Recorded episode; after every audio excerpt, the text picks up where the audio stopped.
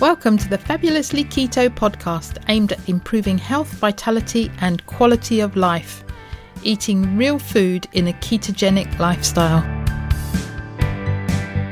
I'm Jackie Fletcher and I'm based in the UK. And I'm Louise Reynolds, an Aussie currently based in Bangkok, Thailand. Each week, we will be bringing you guests who share their stories and discuss a range of topics which we hope will improve your health and well-being. Many of the guests, like us, came to keto for weight loss and have stayed for their well-being, numerous health benefits, and because they are living their best lives. We hope you'll be inspired to incorporate these ideas into your own health journey so that you can feel better than you ever have before. Thinking about starting keto? Take a listen to episode number two What is Keto and How to Start?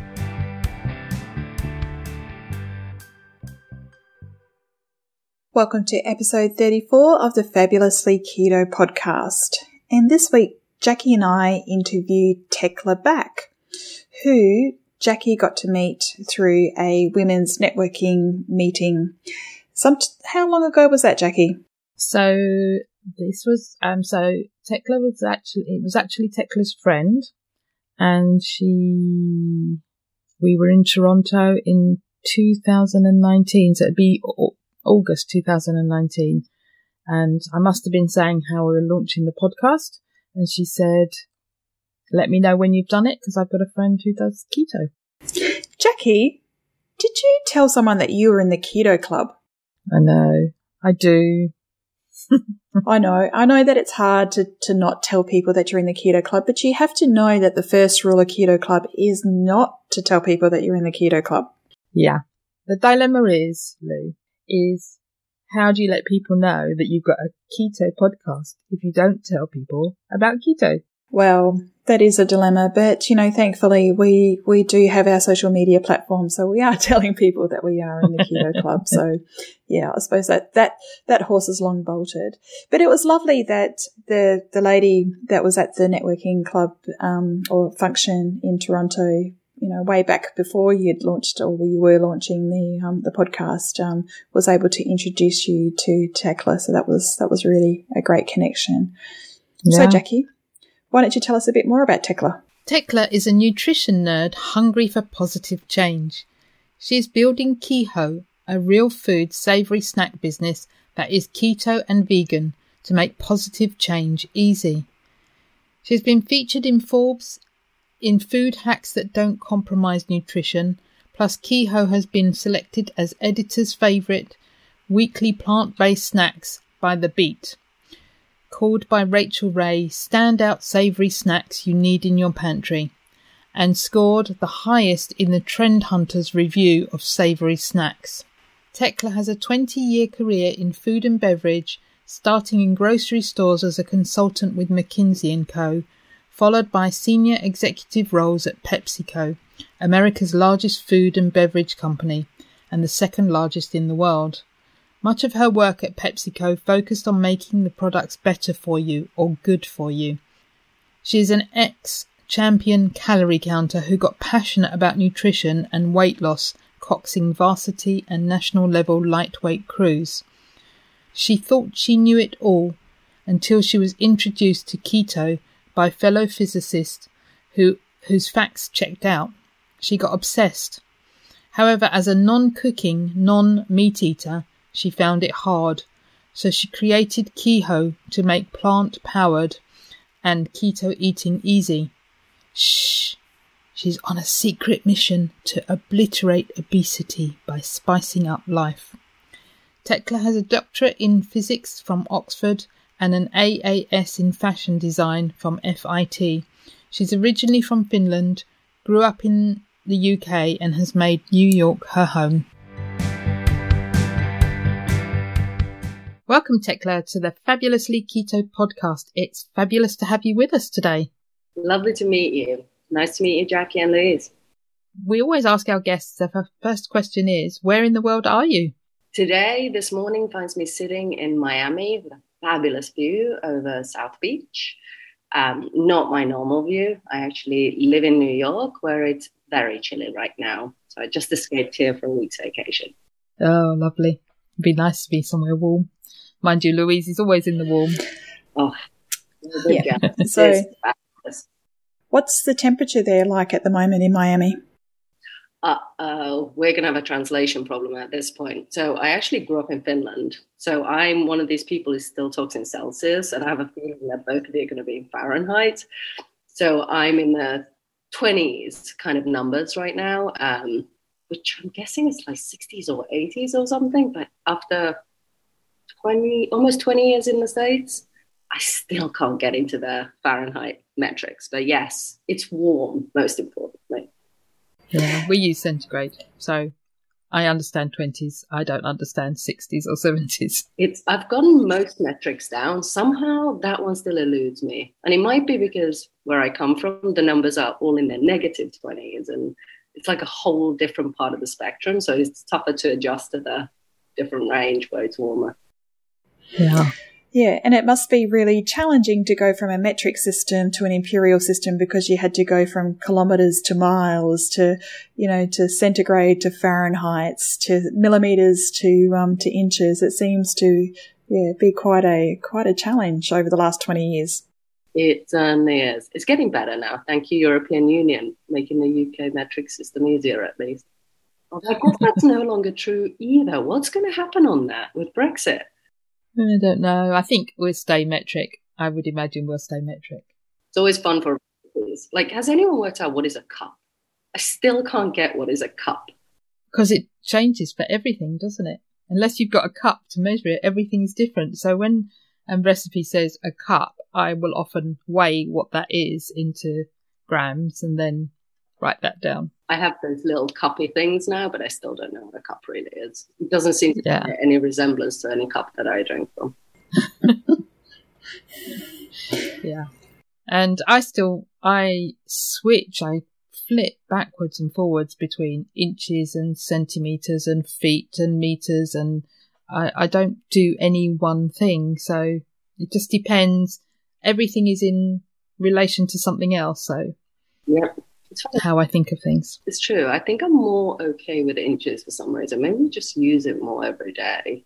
Or it's more tangible. It's like you can feel inches because you can like touch it. Temperature's harder to touch somehow. I wonder why why that one's harder actually. Anyways, it's lovely, most importantly. Anyway, so tell us how you got to your low carb keto journey and one thing that we're really curious to find out that we've been asking people recently is who or what was the one thing that made you switch, uh, change that really opened your eyes to a different way of eating and being? It's a good question because it is a person or two persons actually. It's a great question. Let me let me go a little bit further back just to give a bit of context where I come from, and we can go a lot deeper into that if it's helpful. But so I've been interested in nutrition for a very long time, and it probably hit its peak. Actually, it's in the UK, which is where I grew up, and I was at university, and I started coxing um, both men and women, but particularly women, um, women's lightweights. I was actually did the I was the cox for the women's lightweights very long time ago. So because you have a bunch of women all trying to lose weight, I got super obsessed. And as the Cox, I think I was extra obsessed. So it dates all the way back to those days. And of course, like many others, I became a huge calorie counter. And that's kind of was maybe the genesis of nutrition and performance. I then, after finishing my uh, doctorate and I was studying physics, which is relevant to this story, um, I actually ended up working in grocery retail for a consultancy for about 10 years. So, kind of on the food side but more from the commercial side. And then I ended up at PepsiCo, where I spent seven years. And so most of my career has actually been in food. And I always have been one of these everything in moderation. It's about discipline as a relatively disciplined person. And then, and it's a whole other story, but I um, ended up quitting PepsiCo to try and live a life of meaning and try and create something different for myself. And during my travels, my own version of Eat Pray, Love, I met a guy who um, is a physicist, and he was keto and super fit and in great shape. And we, of course, you know, went head to head on this conversation of what is the right thing to eat. And I being, you know, from the field and having spent a long time in it, was convinced that I was right. The thing that he did, that which really persuaded me, is as another fellow physicist, he knew how to communicate with me. So he won me over with facts. And, you know, this was actually on another trip in Burning Man, of course. Like my story is so cliched. I went really deep into a keto hole. After that, I like dug up every book, all of them, every scientific paper. Went into a hole. This is a familiar story, probably on your podcast, where I really wanted to understand the space. And then the second person who had a huge impact on me is one of those books was Gary Taubes' book. And mm. you read it. And I was, of course, Googling him, trying to read everything that he had written. He's another physicist. And funnily enough, he'd actually written his prior book on fusion, where I'd written a paper years ago. The guy ended up being in New York for a conference. I send him a note.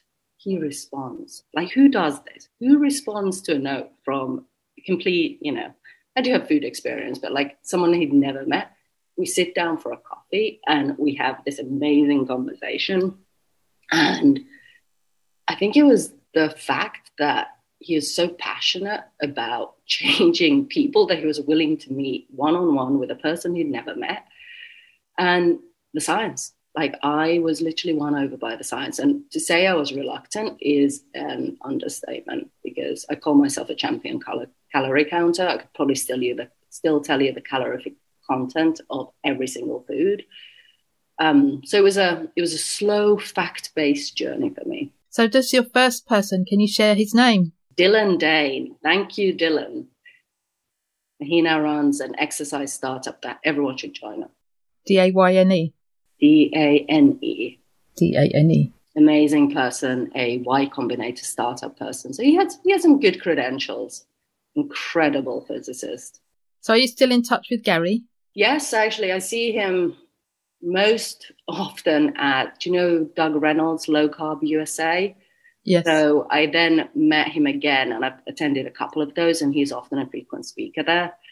And then um, every time an article comes out that catches my attention, he always gets a note of here's what I think and love it and thank you for your work. And I actually just read his new book, um, The Case for Keto. I don't know if you've read it. Not yet, no. It's on my list. I always joke that The Case for Keto is an open and shut case. Um, it's super good. And I have I still owe him a note on that one because he's uh, pushing more of a meat based diet, and I think there's enough evidence now to suggest that there's ways of doing it without necessarily eating meat. Um, and I, his book on sugar, I think I've bought for ten people at this point because it, I think it's much easier to get people on the low carb and avoiding sugar journey than it is to mm. actually get all the way to keto. So I find it a really good um, introductory in betweeners book to get people hooked. Yeah. Yeah. Gary Taubes was my one. He was? Yeah. Oh. I read uh, Why We Get Fat. Yep. And what to do about it. And that's that was my switch. Oh, I didn't realize that we had that in common. Yeah, he's I also like that as you you know, as a scientist, you tend to go back in literature because you want to understand the source. And I think he was one of the very, very first ones who managed to take scientific literature and turn it into more um, like consumer friendly language and make it much more understandable. And I think he did such a good job of the synthesis. And one of my, oh, just like Gary, we love you kind of a thing here. But the other thing that I really do, that I really like in his new book is that he's very willing to say what we know and what we don't know. Mm. And there's a lot of keto evangelists who maybe are a little blinded to the fact that there are alternative ways of living and being. Um, and he he's very forthright about what we know and don't know. And I love that. He's, it's very scientific, very rigorous, and it appeals to me.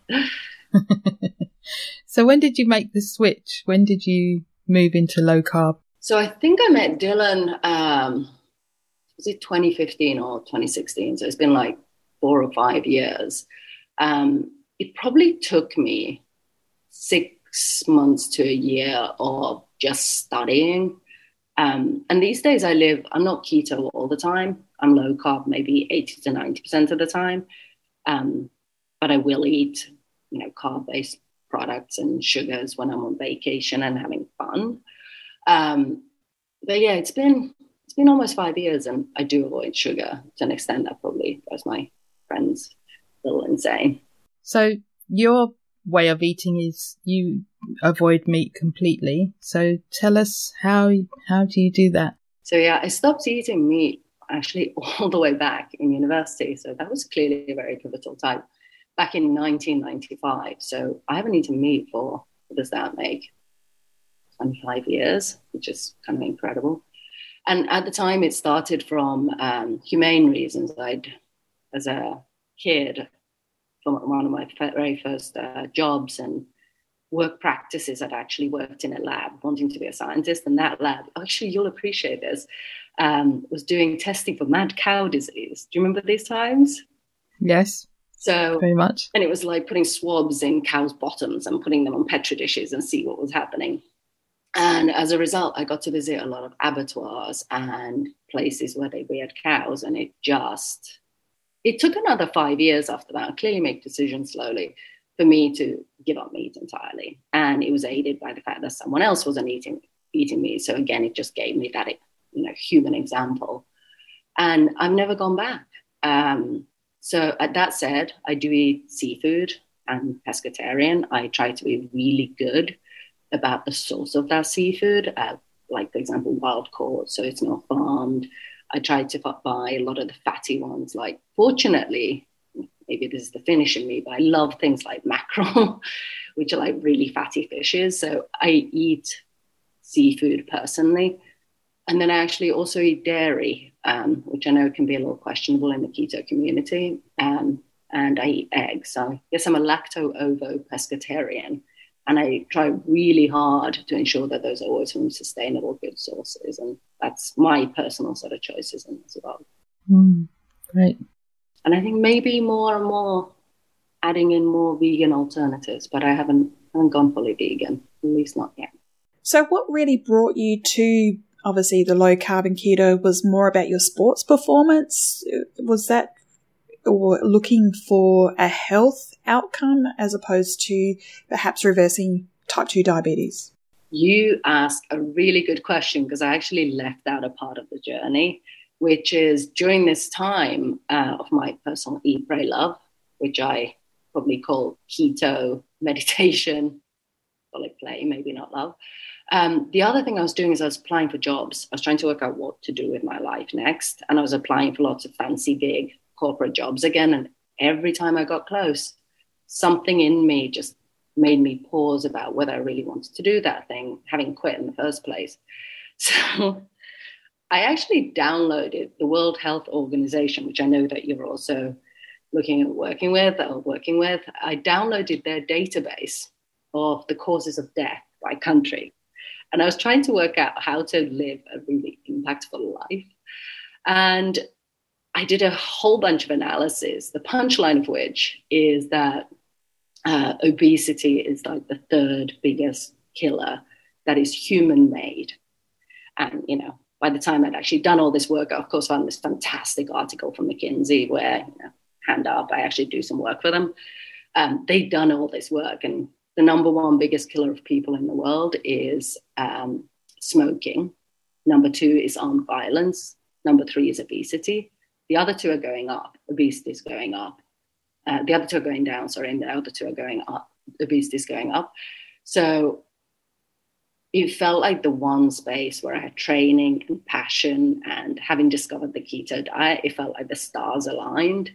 And that was really the genesis of trying to build a business around it. Somewhat accidentally, but that's what I wanted to try and really focus on. So, yeah, great question, actually. I have funniest spreadsheets and pages of analysis on this that I have to share at some point. When we spoke previously, you mentioned about working at PepsiCo and how they employ people to sell products. Can you are you allowed to touch on that? I mean, I spent seven years at PepsiCo, and it's a company I admire. I have a lot of friends there. I I may I will forever bleed blue, as we say, the other system being red. Um, and obviously, they do sell products that are high in sugar and carbs because they also uh, own um, uh, Frito Lay, the snack side of the business. Um, and it's funny when I joined, I was obviously of the mind that everything in moderation, as someone who's been pretty good at moderation all their lives, all their lives, uh, it it wasn't ever an issue for me. That said, I was actually brought in as part of a huge transformation that started back in 2009 with leadership that has some, uh, since actually left. And I was brought in to make the portfolio healthier. So my job was a strategist and we were looking at consumer trends and trying to see where to capture growth. And not as many people are drinking colas, and particularly full sugar colas today, as they were. So we shifted the portfolio hugely towards non sugar alternatives. And I still look on those days super proudly because we took so much sugar out of particularly the American diet that I'm not sure if I'll ever have that impact with my business today, being a little startup. Um, but net net, we did a lot of very big things, including our sugar goals, at the time, our fat goals, which I kind of like to go back on now. Um, but even within there, we had some really good initiatives like shifting palm oil to more sustainable. It's it's just hard to describe the scale at which you can have impact in a Fortune 50 company. They use lots of scientists, don't they, to get the right balance of yes sugar and fat and absolutely. And it's the science is extraordinarily good. It is. It, it would be mind blowing to the average consumer the amount of work that goes into. And I've um, actually the one of the heads of science there is now an investor in my company and he himself has left and is a ceo of a plant-based company so it it's going to be interesting to see where all of us end up over time. But I think the tide is turning. And actually, one point that is really important I mentioned that we were shifting the portfolio because consumer tastes were changing. And I think all of us small companies, and I think every one of us makes a choice with what we eat. And that choice is what's going to drive what a big company invests in. Mm. So I feel super passionate about things like myself giving up meat earlier on and some of these choices really adding up to the bigger change. Um, you know, it took 25 years, but the more of us change our behaviors, the faster this whole industry will change because they will listen to consumers. Yeah, they will have to to keep up. Absolutely, to keep keep sales up. Exactly, exactly. So that's why I'm a huge believer in these grassroots events. I think, for example, we spoke of Doug Reynolds and what he's doing. I think it's all about winning minds and hearts, a person at a time, and that's what's going to drive a big, big change ultimately. Mm. But do you really think that you know the little guy on the street? You live in New York, walking into the bodega, pulls out a can of Pepsi, and he picks up between Pepsi and Pepsi Max and he goes, Yeah, I'm going to put the Pepsi back, the full sugar version, and continuing to go to the, the low sugar or the no sugar options that will ultimately drive the change? I do. I really do. And that's actually a great example of how we've gone from full sugar variants to diet variants to better sweetener systems, which is what Max is, as well as being caffeinated. So I absolutely believe that. Um, and I think one thing that's really important to get in there is I don't think it's the same answer for everyone. One, because, you know, our metabolisms are different. I think we come from different places. I think we come from different belief systems. So whether you're not eating meat for um, religious reasons or whether you're not eating meat for humanitarian reasons or sustainability, um, I think everyone's got their personal drivers, but yes, I absolutely believe that stuff adds up over time. So, you left Pepsi Cola. Mm. You went on your Eat, Pray, Love mission. What led you to starting up your own business? It's I kind of call myself a reluctant entrepreneur. It's uh, wasn't intentional in some ways because I was applying for these, you know, big sensible corporate jobs too. But it really came out of a personal need because I wasn't eating meat. I was really struggling to eat and particularly to snack. Because if you've gone full on keto, it's really hard to get snacks that are either not refrigerated, like cheese sticks or um, or uh, beef jerkies, which are meat based. It's really challenging to get that stuff. And actually, I should add one other constraint, which is I didn't want to eat fake stuff. So I don't love sugar alcohols or some of those alternatives that are in food. I was trying to eat pretty clean keto as opposed to dirty keto or lazy keto. And the only thing that I ended up snacking on is basically nuts and nut butters. And I just got so sick of eating endless amounts of nuts and sucking on those nut butter packets and having those gross things in my pocket. And I'm like, particularly coming from the food world, I'm like, there has to be a better way. So my snack bars, Keho snack bars, they actually came out of something that I was making for myself. And it was my personal snack. And that's kind of how, where the whole thing grew from. And it wasn't like I was going to try and start a business. It was, it was how I lived. And then every time you just get a little, every step a little further, I'd share them with friends and so on. So that's really how it began. Um, and as someone who's, you know, been pretty hard charging work wise, I'd always eaten a lot of snack bars.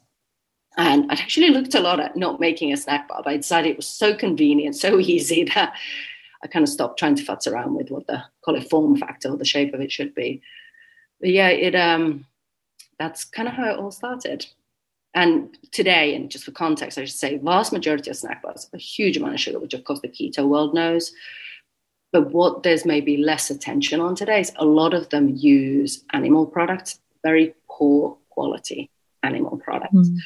And again, it clearly depends on what the product is, but they often have whey proteins. Honey, of course, is both of them. It's both animal based and it's a uh, and it's a sugar. Um, but yeah, there are actually surprisingly few non-meat containing snack bars. Eggs is the other one. Again, animal product and not typically not a great animal product by the time you get it as a raw ingredient going into bars. So that was the genesis for me. What sort of problems did you have with the manufacture and the supply chain oh. For your products? oh, what didn't I have? Oh my God. Um, it took me three years of product development to get this done. And this is from a person who likes to think she knew something about it. Oh my God, where to begin? Everything from making a high fat product is hard because fats go off they get rancid or they turn brown over time. You only have to open an avocado and combination of ox- oxidation and these enzymatic processes. Making a high fat product shelf stable with high quality oils is like a challenge in and of itself.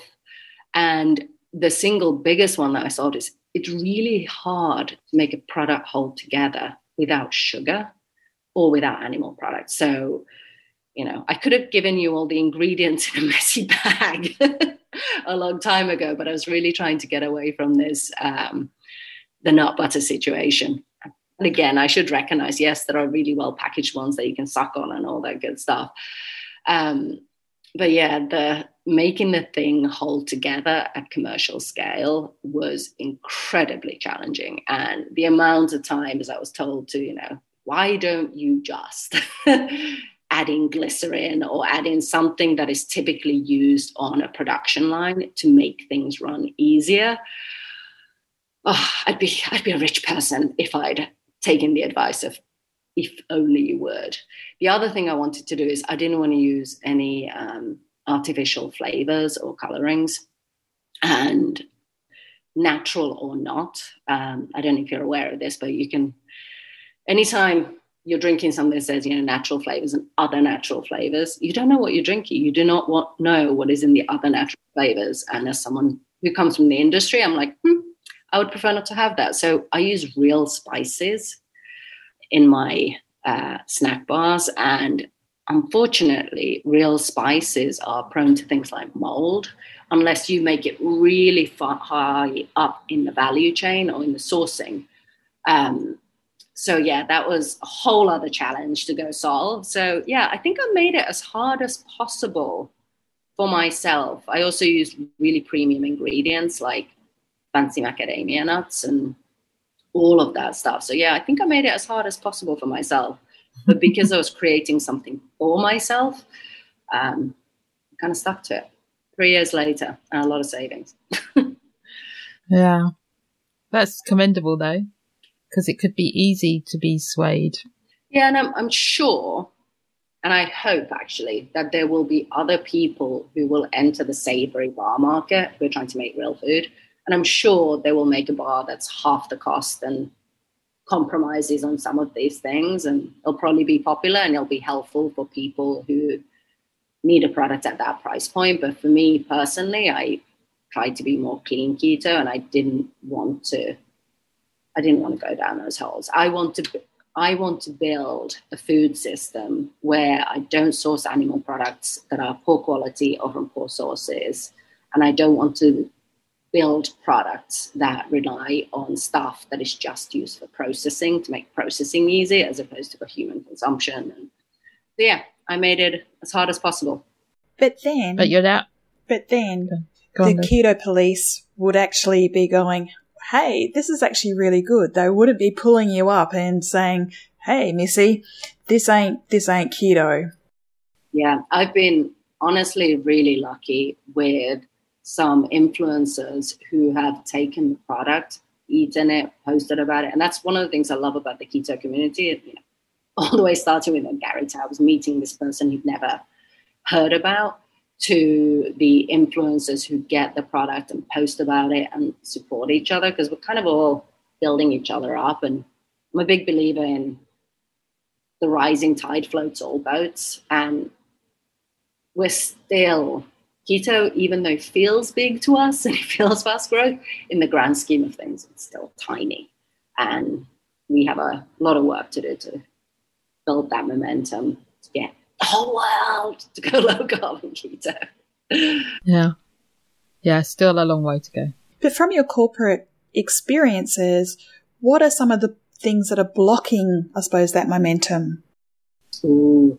So a key one, obviously, is the dietary guidelines. Right? If you're a corporation, you play by the existing rules, and it's going to be hard for them to step outside anything outside the dietary guidelines. So that's huge.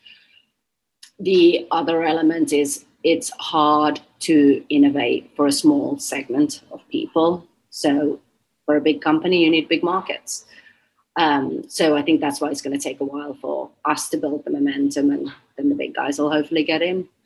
Um, but I think those are probably, and then clearly we need to win over a couple of high profile CEOs and get them to go keto. And then I think the world will be easier. But great. I mean, Atkins is doing well. Quest Bar, in essence, is a keto product, even though it doesn't push the keto world. So I think there's getting to be many successes that are going to drive a change. I'm kind of hoping that the next dietary guidelines in five years' time, we're going to make some meaningful changes at that point. And we're actually working, think, of doing a citizens petition on some nutritional labeling, which clearly as an industry insider, kind of have been part of all of those conversations. So we're also trying to do our little bit on um, on more of the regulatory side ourselves too. Sure. So, do you see this as a David and Goliath sort of battle? Do I see this as a David and Goliath battle? Um, in some ways, yes, but maybe this is because I worked in the industry. I always think we can get more done if we collaborate versus we fight. So, you know, you need the whole spectrum of people from the the super ardent, super passionate who claim it is only carnivore and carnivore is the only way to go, to the people who are like somewhere on a more moderate scale. You need the whole spectrum. But I do, I personally believe that the trick is working with industry and within industry to change things. And clearly that's due to my background and where I come from. Um, as much as it is a fight between David and Goliath. But you need all of us. You need all of us. I need someone mm. leading. I always say that when I made Keho, we're not bleeding edge biohacking, we're definitely leading edge. So we take all the science that's proven and tried and trusted, but we're not going to be the people who are, you know, testing bodies for different reactions and stuff. So, so tell us what's what is in a Keho bar.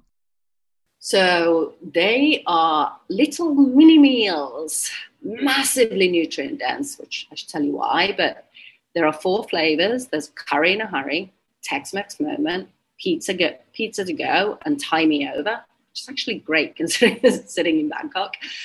Um, they are all made like a meal. So there are premium nuts, super premium nuts, which bring some of the protein, and for example, macadamia brings some of the fat. They have freeze dried vegetables. Boom. Like to my knowledge, no other bar products out there uses freeze dried vegetables. And they have the great benefit of being massively nutrient dense because you've taken out the water, but you retained almost all of the nutrients. You lose a bit of vitamin C, but you actually stop the oxidation process. And because you're not shipping water, they end up being massively sustainable because one of the meaningful drivers of food miles is shipping fresh veggies and the water with them. Same with meat. Meat is also majority water. So they're massively nutrient dense because of those freeze dried veggies. They have what I call salad quality oils. So I use avocado oil, coconut oil, and extra virgin olive oil. See, no compromise, extra virgin olive oil. They have mm. no bad veggie oils at all.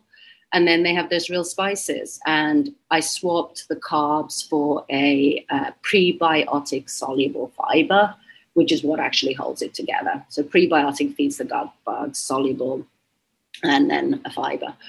So that's it's kind of like a meal because it doesn't matter what cuisine you're in in the world. Grossly generalizing how people eat, but you typically have a rice as a base or a pasta as a base or a or a tortilla for a taco as a base. And then you add veggies, and then you add a sauce or an oil mixed with spices. And that's what each of these are. I kind of deconstructed the most popular meals and put them back together as a as a bar. As a bar. And is it current, currently only available in America? So we do ship globally. Um, we're in a couple of conversations also internationally, but we only ship globally. We do ship globally, but it is a little pricey unless you buy a lot and then drive down that cost. Hmm. I'll have to check to see my favourite online Australian store. Um, that's a low carb emporium. Actually, has has stocks of it, and they may well do. So I'll have to you have to double check. Let me know, and if not, I'm going to go talk to them that they should. mm, mm. Make a note for myself. Check low carb emporium. Yeah, yeah it's, it's actually it's actually really hard, obviously, being here in, in Thailand, uh, obviously being able to do that. But we do have access to iHerb. So, um, as opposed to, you know, that's actually quite a big, a big repository of, of being able to ship internationally as well. So, yeah, yeah. But yeah, they're, they're a little bit funny because there have been savory bars on the market before, and others have tried, including some of the big companies. Um, they've never really taken off. And my theory is because they didn't have a lot of fat in them, so they didn't taste good. Because you take the carbs out and they tend to be a little bland. So I actually think that keto is the thing that makes my bars taste particularly good. So I feel like I'm both making a great tasting product, irrespective of keto or not. And I'm adding in sneaky goodness for the world by getting people away from sugar and fat being the less fat being the sort of positive in them. So that's good. Sneaky goodness for the world. I do like that. So is that really, you know, in terms of your mission is to, as you said, you're, you're winning, winning the world over one bar at a time. it is. And I need to update my math, so I won't share the number here, but I was actually trying to work out what is the impact if everyone or a subset of people switched one sweet bar a day to a savory snack bar. And today, the average bar has got like two and a half grams of sugar, two and a half teaspoons of sugar in it. That's like, call it 15 to 20 grams. That's almost your entire daily intake, at least according to the WHO guidelines. It's about half. in a single bar. So I actually think if we could get change people's snacking behavior, which is the primary primary driver of sugar in diets, the biggest drivers are sugary drinks, uh, snacks, desserts, and all the stuff that you like just chew on, not sitting down in a meal. That is the biggest source of sugars. So I actually think the uh, the impact will be very very meaningful. The company mission formally is to obliterate obesity by spicing up life. And obliterate comes from ob, as in get rid of, the Latin word. Literate, as in improve literacy, which is why we're doing some of these efforts around nutritional labeling. And obesity, because that's what really led me to focus on building a business in this space. So our goal is to obliterate obesity. And that said, one of our core beliefs is that it's not enough to be healthy. You got to live. Like, you can have a frigging amazing life being obese and have fun and all that. And hence, we took on this tagline of spicing up life because obviously we have these real spices and our products are savory, but also that we want to do it in a way that's fun and not policing what people eat. And genuinely, the product has to stand on its own two feet, keto or not. It's got to be delicious and fun and not preachy. And we're not trying to be a uh, a uh, preachy health medical product. We're a, we're a food food brand that wants to have a ton of fun. Yeah. Mm. And having lots of fat, like you said, having lots of fat will make it really delicious. It makes it delicious. It's satiating. It actually will really full. Um, they're, they're really unique, actually, and I really hope they take off. What's really interesting, obviously, because you're in the savory sort of snack, you know, but, but there are sort of savory snacks that have quite a big proportion or attraction in the market when you think about Doritos as corn chips, your pretzels, your actual crisps or your chips, yep. those sorts of things. So there is you know, a significant portion of the market that is savory as opposed to, as you said, you know, the sweet, the sweet bars. It's, I'm really glad you said that. So the way I think about it is they're sweet and salty, and they're like two extremes if you imagine a spectrum. And, you know, we've spoken a lot about sweet. At the other end is the salty, which is the barbecue chips, or in the UK, it's salt and vinegar and that, mm. those set of flavors. What we're doing is we're kind of in the middle by being savory where the real food, it's like real food, it's not sweet, it's not salty, it's not the stuff you eat before, it's not the stuff you eat after. We're in the middle. We are real food. And that's the new category we're really trying to go mm, and build. Because okay. uh, clearly the challenge is, you know, the sweet stuff has sugar in it, but those salty categories, they're loaded with carbs. And I believe the innovation in those has gotten pretty stuck because it tends to be some form of substrate, like it's a potato chip or it's a veggie chip or it's a pea protein chip, but it's always a frigging chip that is some sort of a plant based, high carb carrier. And then you load it with these um, flavorings, artificial or natural, and then you add a ton of salt on top. And it's just weird to me that we want to snack on this constructive thing as opposed to why don't we just snack on real food? Because by the way, your body doesn't know am I snacking or am I eating? It's all ends up being food in your body. So, and I, by the way, I should also say that I think part of the reason I end up making these real food bars is I don't cook. I don't learn. I hate to cook. so um, I say I compile. I compile. I don't cook. Um, I can make great salads but yeah, so um, I was really trying to make something that was a real food snack for myself, and that's where they came from. So, what what does your daily eating look like? Ooh, um, it's pretty basic in some ways. So I tend to start the morning with eggs. Eggs are like my big staple. Uh, my pasture raised sustainably sourced eggs uh, and coffee. I love coffee. I'm a complete coffee addict.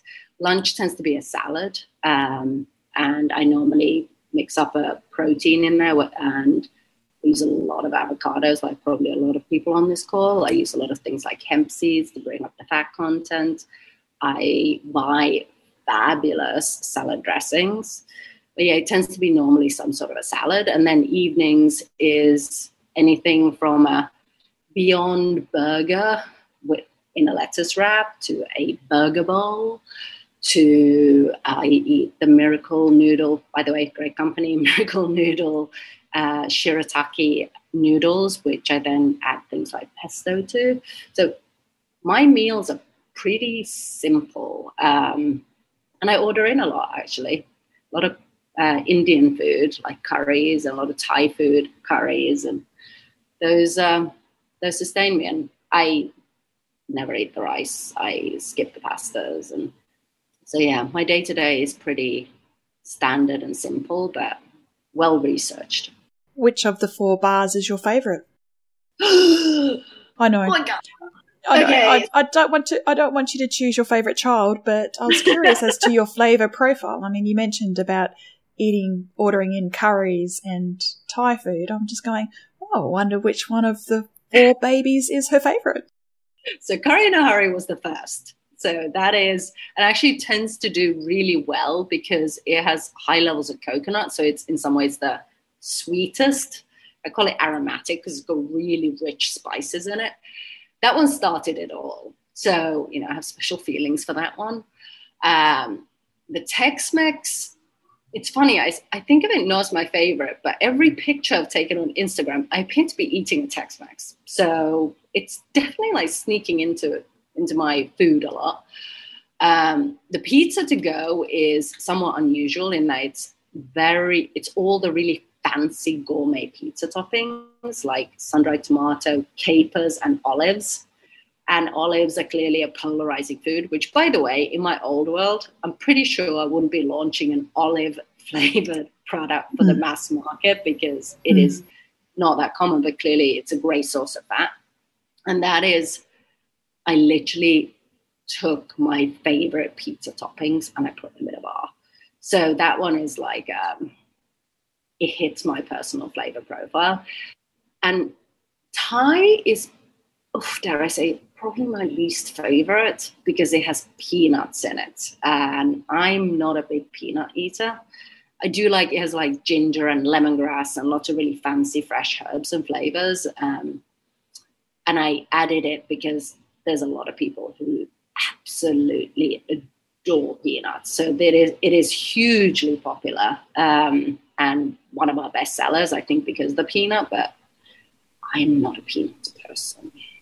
Oh, so that's really interesting that you've called it Thai because in my head, Thai is really sweet. The food is very sweet. Yeah. And, when, and it's one of the reasons I don't like Thai food very much because I like my savory food savory. Yeah and only I only want it sweet if it's yeah uh, sweet mm. or a dessert or a cake, and even then I don't eat that many desserts. I'm more chocolate um, appealed to a bar of chocolate than to have a dessert. So I don't like my savoury food being sweet. Hence, I don't like Thai food. The thing I love about Thai food is the fragrance of it and the richness of all the spices and the fact that in the same dish you have spicy and you have sweet and you have sour and like it's all these rich flavors and sometimes you eat it and you're like is it sweet is it savory yeah. i don't know but it's delicious and i love the creaminess of the sauces and actually that's what we tried to do by bringing in coconut which gives it like mm. um mm-hmm. wish you could see my hands like rubbing my fingers together it gives it like creaminess in flavor mm. and coconut for me has always been like an interesting animal or a vegetable, which is um, because it's sweet and it's savory. The same thing sits across both spectrums and makes it super versatile for food production. Obviously, it's keto friendly. So it's one of my favorite ingredients to actually include in some keto based foods. Mm. I can't wait to get Jackie here actually in Thailand to sort of, as you described. I mean, it's sweet, it's sour, it can be quite uh, bitter. There's some bitter, like if you have those little eggplants mm-hmm. that pop in your mouth. Uh, yeah, it's actually all of those those flavors in your mouth, and as you said, it's like this big explosion. So, Jackie, I think you might need to try either a tom kha or a tom yum. So the different sort of flavors of the, the, the soups, right?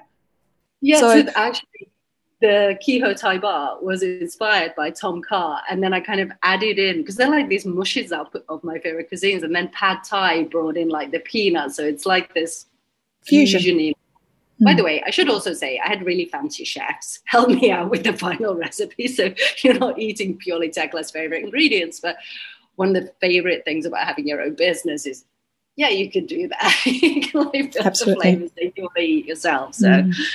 yeah, I love Thai food. Love, love. So what's really good is I just walk out my apartment and then obviously there's the open air markets and, you know, you can, ha- as you said, it's that sort of aromatics and you're walking just literally down the street and you have this flavor explosions for, you know, in, in your face, you know, every day. So it is, it almost becomes a bit, oh yeah, there's another you know, meat on a stick, mystery meat on a stick. Oh yeah, there's another like numpricon or another larp or another, you know, there's oh. lots of lots of stuff on the street. So yeah. okay, now you've made me hunger for travel again. I can't wait oh, until no. we can like go travel. You have travelled.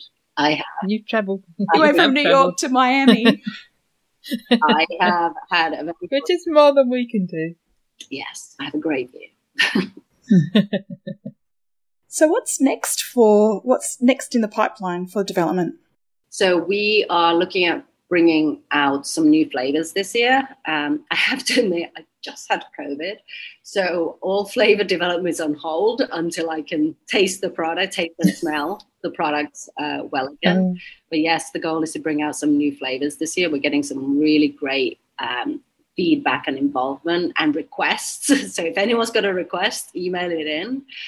Um, we're also starting to look at as the world opens, how do we get into retail? Because we're an on-the-go snack bar product, and you know some people buy us to put their put in their fridges, to put into lunch packs, and give to their kids when they want to have a healthy snack, and obviously themselves. But we think our bigger opportunity to really change consumer behavior is not the one who's going to come to the Keho website and buy their bars for their cupboards. We want to be where the people are.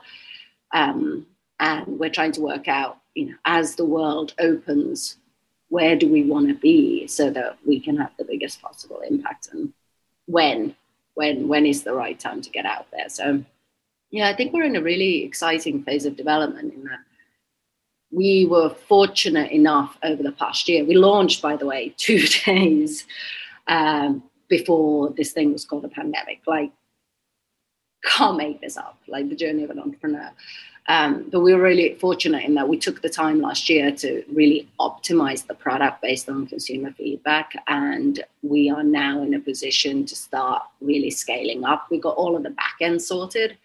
So fingers crossed, um, we'll be coming to somewhere near you, whether online or in a shop. And you know, give us five to 10 years and we want to be everywhere. I, Yay. Yeah, I can imagine that you would be in somewhere like a Whole Foods. I can that would be mm. the perfect place to to have to have that sort of thing. I hope they're listening. I hope they heard that. mm.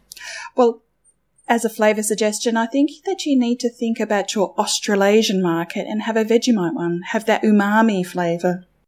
Oh, I love Vegemite. I think see, Jackie, see, there's someone that actually likes umami flavors. Love, love, love, love. There's like a complexity to them, and yeah, I would love to actually. We're actually one of the flavors we're thinking about is more like a Japanese flavored one mm. with wasabi. Do you remember?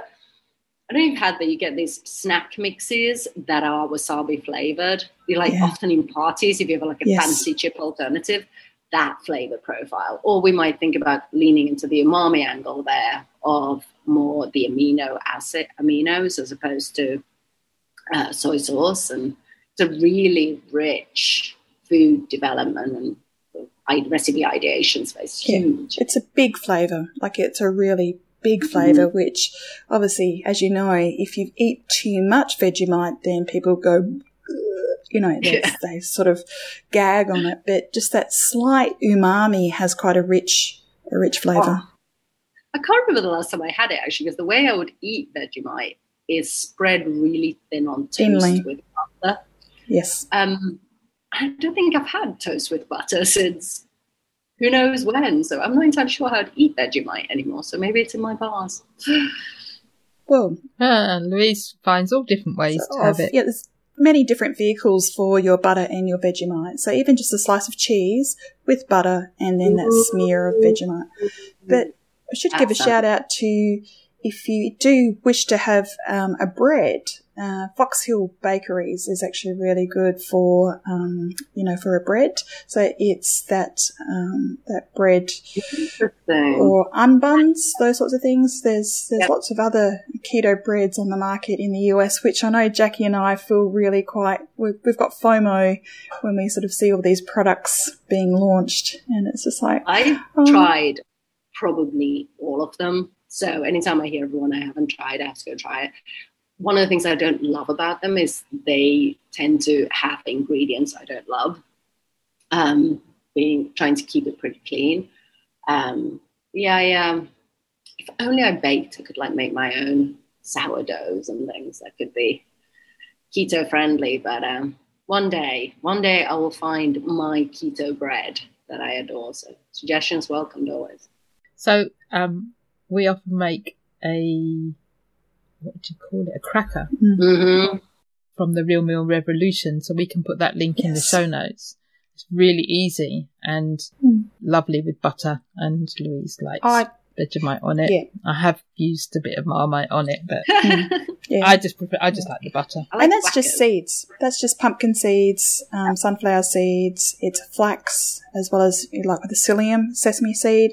And um, yeah, it's actually a really delicious like cracker, and I put it in an egg ring, so egg ring size, perfect for dipping, like in um, I know that yeah pate sort of thing. So a, a roulette, a roulette. Um, so absolutely delicious with um, with that, and you can put maybe some. I think fennel goes really quite nicely with with the seed crackers. Delicious. I love love fennel. Actually, it's funny. One of the last ingredients we added into the Thai, like very the last final touch. It's a touch of anise, and it's which is very similar to fennel. It just lifts that flavour in a way that's amazing. Mm. I know you're really keen to perhaps revolutionise the nutritional panel. So before we get to that question, tell us what the nutrition is of your bars, and in terms of the nutrition panel, the future, what does that look like? Great question. Um, so we, we, and I mean by we, I mean I, the royal we, uh, decided that the keho bars should actually be keto, not just keto friendly. There's a lot of products that are keto friendly, but they're genuinely keto. So you could eat as many as you want without worrying about them. They do clock in at the typical less than five net carbs per bar because that tends to be what people look for. Um, that translates to less than 10% of net carbs on the label, about 15% protein, which is all plant based, and they're 75% fat, which is why the brand development was so hard. But it is basically within keto macros already. And one of the things we chose to do is actually on the back of the panel, we tell you the percentage breakdown of the product, which I feel pretty passionate about because the average consumer cannot work out from the nutritional label what they're really eating because the units are first in calories and then they tell you stuff in grams. How are you ever going to sit there and do the math as you're making a speed choice, multiplying fats by you know, nine calories per gram and your carbs by four calories per gram, and like trying to do this mental math to keep everything in balance? And then, obviously, from the keto world, the we believe there's sufficient evidence that says saturated fat should not be maligned on the label. And the label actually breaks down into two different sections. There's a section that's more about the facts, the grams that are in the product, and then there's the percent daily values, the, which come from the dietary guidelines. I think there's an opportunity to touch on each of those sides. Um, you could debate the percent daily values based on your belief system about food, but even on the label, today there's evidence that suggests the average consumer only reads three to five lines. So why do we still have things like trans fat, which I know are very bad for you, but almost all manufacturers taking it out so high up? why are sugars so low down? And particularly here in the US, we just made the switch to break up total sugars and added sugars, which have no difference once they get into your body, or very limited difference because there's a little bit of a change based on the fiber amount. Uh, typically from where you source it from, but those should be one thing. Why do you add this complexity around total sugars and added sugars? Um, I personally believe we should be providing consumers with net carbs or some simpler articulation of sugars, starches, fiber, as opposed to this super complicated subdivision that again requires the consumer to go do the math. Um, so yeah, and sodium to me is somewhat convoluted because everyone thinks sodium is salt. Sodium is not salt. Sodium is salt is actually forty percent sodium. So clearly, for the that subset of people who care, it should be somewhere on the label, but maybe it shouldn't be so prominent. And maybe we should be talking about a unit that consumers can actually understand because you know you're sprinkling grams on your food and then you're trying to do the math from the label. So there's a there's just a lot of inbuilt complexity, and there's a lot of evidence that suggests that people aren't that um, people aren't really using it, partially because it is so complex and so impenetrable. And you know, I feel everyone should be free to make their own choices, but those choices should be informed. So we should make sure everyone gets those things down. And on the nutrition, on the percent daily value, the dietary guideline one, there's a lot of things I have an issue with. Um, things like the there is no percent daily value currently for total sugars. It's only for added sugars because of this split that happened. There's no percent daily value for protein. And by the way, even on protein, I think there's a, given the rise of plant based products and just how hot they are, I think we should be having a conversation about protein quality, which clearly mm-hmm. is a big mm-hmm. conversation in the keto world. Um, and if a lot of people are going to go to a plant-based diet, we, they should really be aware of what are essential amino acids and which of those are muscle building. And we need to come up with some simple way of communicating it. And by the way, the way that today protein quality is measured actually requires animal testing. So it'd be nice to come up with a way that wasn't regulatory um, a requirement that actually required animal testing, in the same way that the makeup industry moved away from animal testing. So there's there's a lot of stuff underneath that really simple label that so many people see. And I think it's wasted real estate um, as a brand marketer to provide such a shoddy summary of what's in a product and what impact it might have on. Do you think the labels are specifically created to confuse the average consumer rather than help them? I don't think there's like anything malicious there. I don't think people are on purpose being confusing.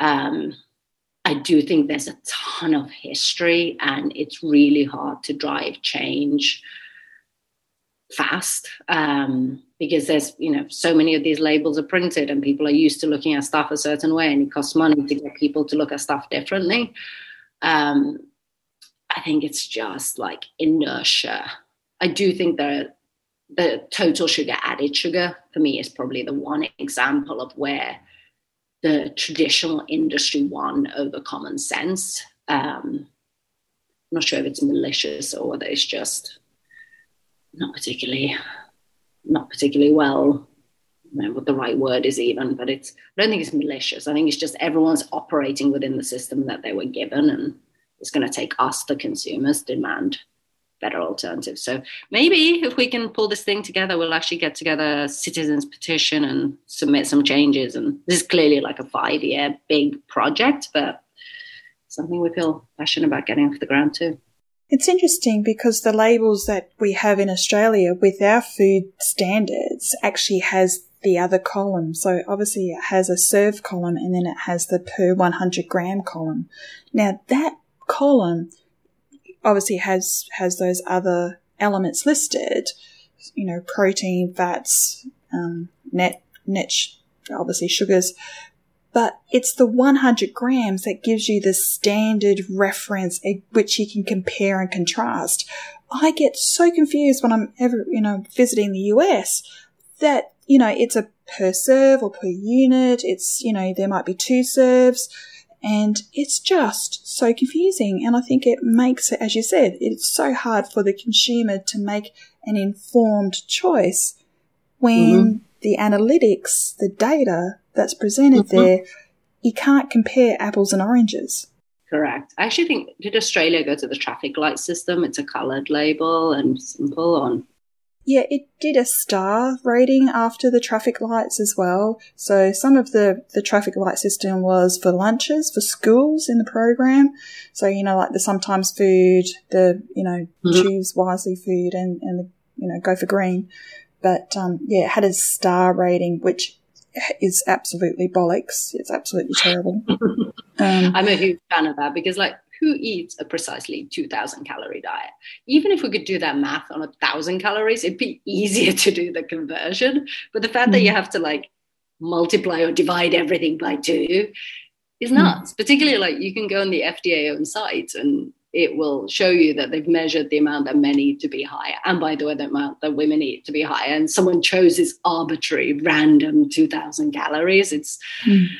super weird Hmm. You're, are you? So is there any? Sorry. Good. Is are you aware of the work of? Sorry, let me start again. The network, the Nutrition Coalition. Yes, that's what I was going to ask. That's that is exactly yeah, what I was going to ask. So yes, actually, very early on, uh, for me, Nina Teicholz falls in the same. Had you allowed me to have more people, I already added two when I was asked for one. So Nina Teicholz, uh, who obviously runs it, is actually also one of the absolute pivotal humans who changed how I eat. Um, I credit her slightly, yes, because she's much more focused on a meat-based um, eating. With the, she's obviously the person who wrote the Big Fat Surprise. Um, but yes, the Nutrition Coalition is a phenomenal organization. I am a huge fan of their work, and I think if we manage to change, particularly the measure the inclusion of sat fat on the label, it will probably be them who does it. Mm. Phenomenal work, truly phenomenal work. I think they were hoping for a better response in the change in the guidelines last year. That they didn't. I don't think it came about, did it? No, and now I'm hoping that with the change in political leadership, the next five years might be a better time to address it. Um, yeah and i do think one of the challenges that until we get enough momentum from consumers and hence get the industry behind making these changes it's going to be challenging because you're always pushing against and by the way the fda is very unique among all government organizations in that a part of its operations is paid for by the industry. They have to by law consult with the industry before they change the law which by the way just mm. pause for a moment how nuts that is. In no other country does this system exist. Um, and you, just to give an example, their, their own, to my understanding, their own committee has said that they wanted to reduce the percent daily sugar from 10% of calories to 6% of calories, which by the way, wouldn't that be easy math?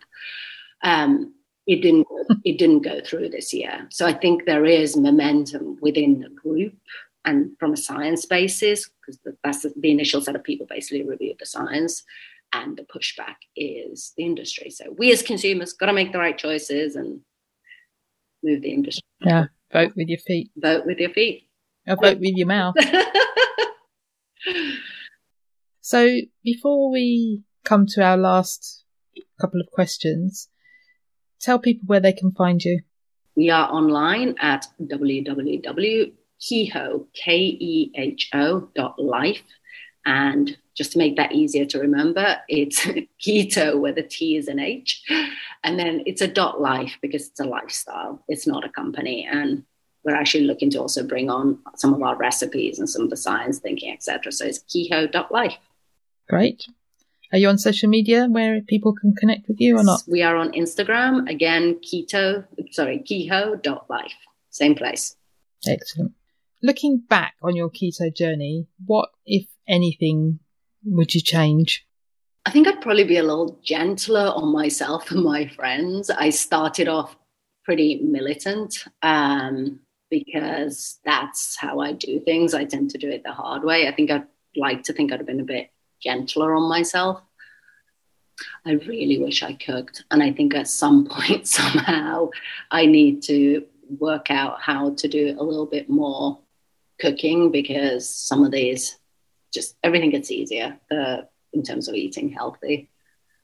And maybe I'd probably also spent more time in the community. It took me a, I tend to be science and research focused, and I had to go on my own journey, going deep into the data and then pop out the other side.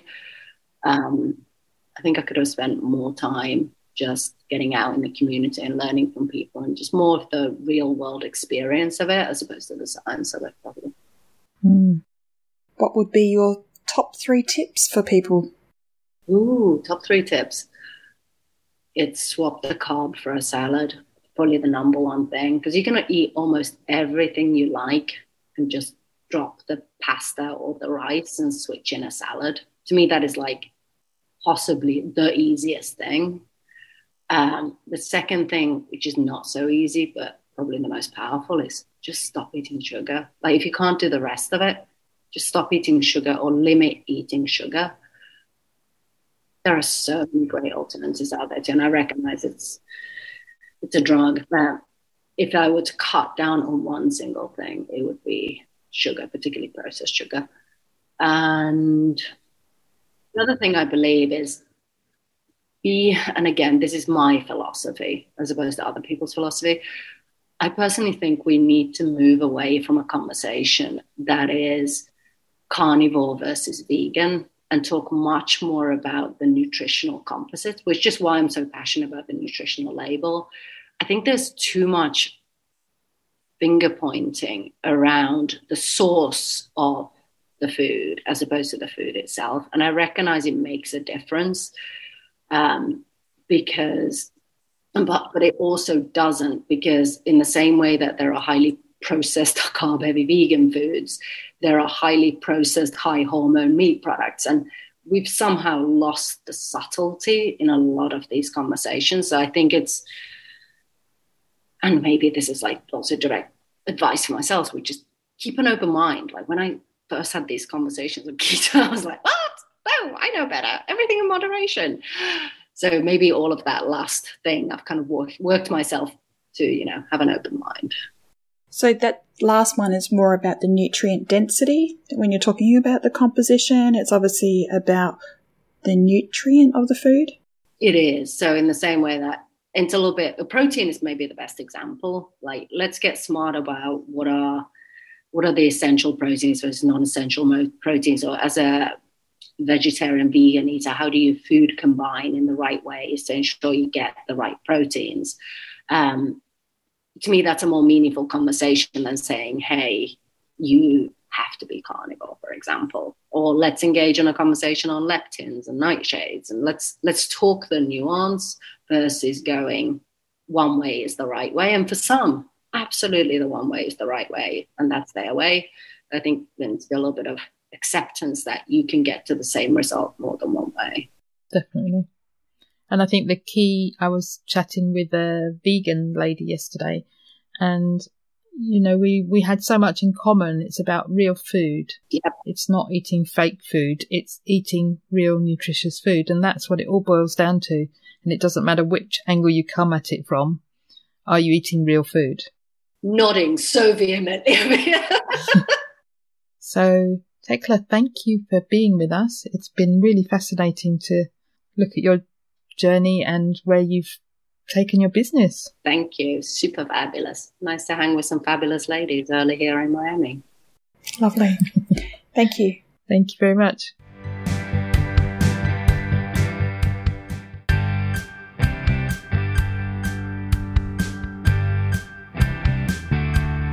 It would be great if you could support us through Patreon. Go to patreon.com forward slash fabulously keto and you can choose the monthly amount you wish. Can you recommend a guest we can interview? If you can, click on the link in the show notes to send us your recommendation.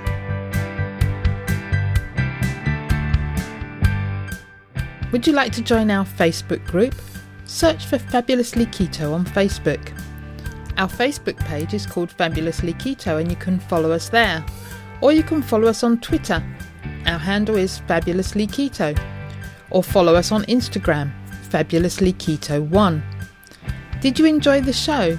Let us know you listened by tagging us in your Insta story or Instagram post using the handle fabulously keto one and the hashtag TFKP. All the links are on the website and in the show notes. If you haven't subscribed to the podcast, click the subscribe button. Reviews help us to be found and reach new listeners. Please leave a review of our show on your preferred podcast listening platform. We appreciate you taking the time and read them all. Disclaimer The information in this podcast is for informational and educational purposes only. Nothing in this podcast can be taken as advice. Whether our guests are doctors, healthcare professionals, or not, they're only sharing their own opinions and stories, and this does not constitute a doctor patient relationship. It's always best to seek professional medical advice should you wish to make any changes to your current medication or treatments. Also, speak to your own doctor if you have any concerns about your health or you wish to make lifestyle changes, especially if you're taking medication.